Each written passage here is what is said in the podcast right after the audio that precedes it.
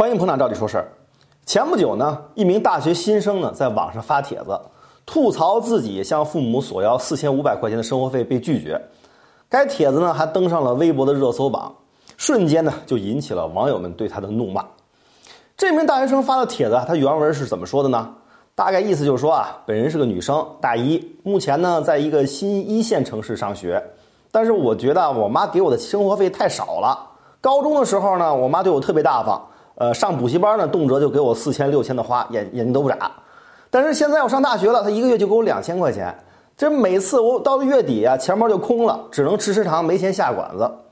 我这个学费加上住宿费呢，大概一年有三万块钱。我想让我妈每个月啊再给我四千五百块钱生活费，她拒绝了，还给我发脾气，认为我根本就不该花这么多钱。这女孩说啊，我女孩本来就花钱多呀，那护肤品啊、新衣服都要花钱，这男生肯定不用花这么多钱啊。再说你高中就给我花这么多钱，那凭什么现在就不给我花了？我同宿舍的同学他们都挺有钱的呀，就我没钱。那为什么网友们对这位女大学生骂声一片呢？甚至还有人说想动手打她呢？其实啊，这跟中华民族的传统美德有关。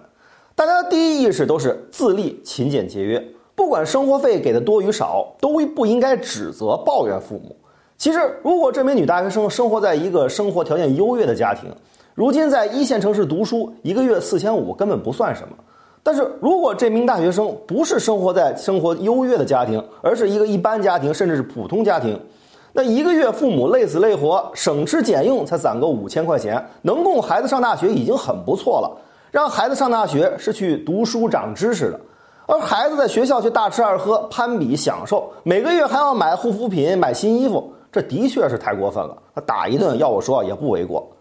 第二呢，仔细阅读你会发现啊，这名女大学生她三观不正。比如说，她说高中的时候可以给我花好几千块钱补课，那大学了怎么就不给我了呢？透露出啊，你有钱就应该给我花，把父母给钱当成是一种义务啊。还有她说同宿舍的我感觉他们都挺有钱的啊，用的都是好的，很明显这是攀比心理在作祟。作为一名新时代的大学生，三观不正怎么能称得上是合格的大学生呢？第三呢，这位大学生啊，整天想用名牌啊，想着天天下馆子，这些欲望可以有，但钱不够花，他都是没有想过我该怎么自己做，自己挣钱，省吃俭用，从来没想过，想的都是给父母增添压力，透支父母，抱怨父母，这一定程度也反映出了家庭教育的好坏。如果家长在平时啊多教育教育孩子，树立正确的人生观、价值观，也不会有这样的事儿发生。相反的是，优秀的大学生反而会勤工俭学，或者努力学习，争取拿奖学金，而不是压榨父母，伸手向父母要钱。新时代的大学生之大，不是大手大脚。虽然时代在变，但自立意识和勤俭节约的中华美德不能变。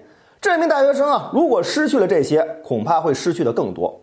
中国的首善曹德旺先生啊，有一番话，我觉得很受用。他说。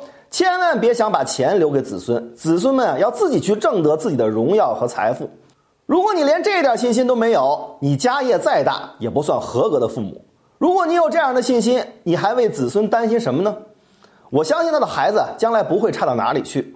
比起给孩子财富，不如给孩子留下一个正确的、值得信赖的观念。今天的视频你满意吗？点击“赵理说事”的头像，还有更多精彩内容啊！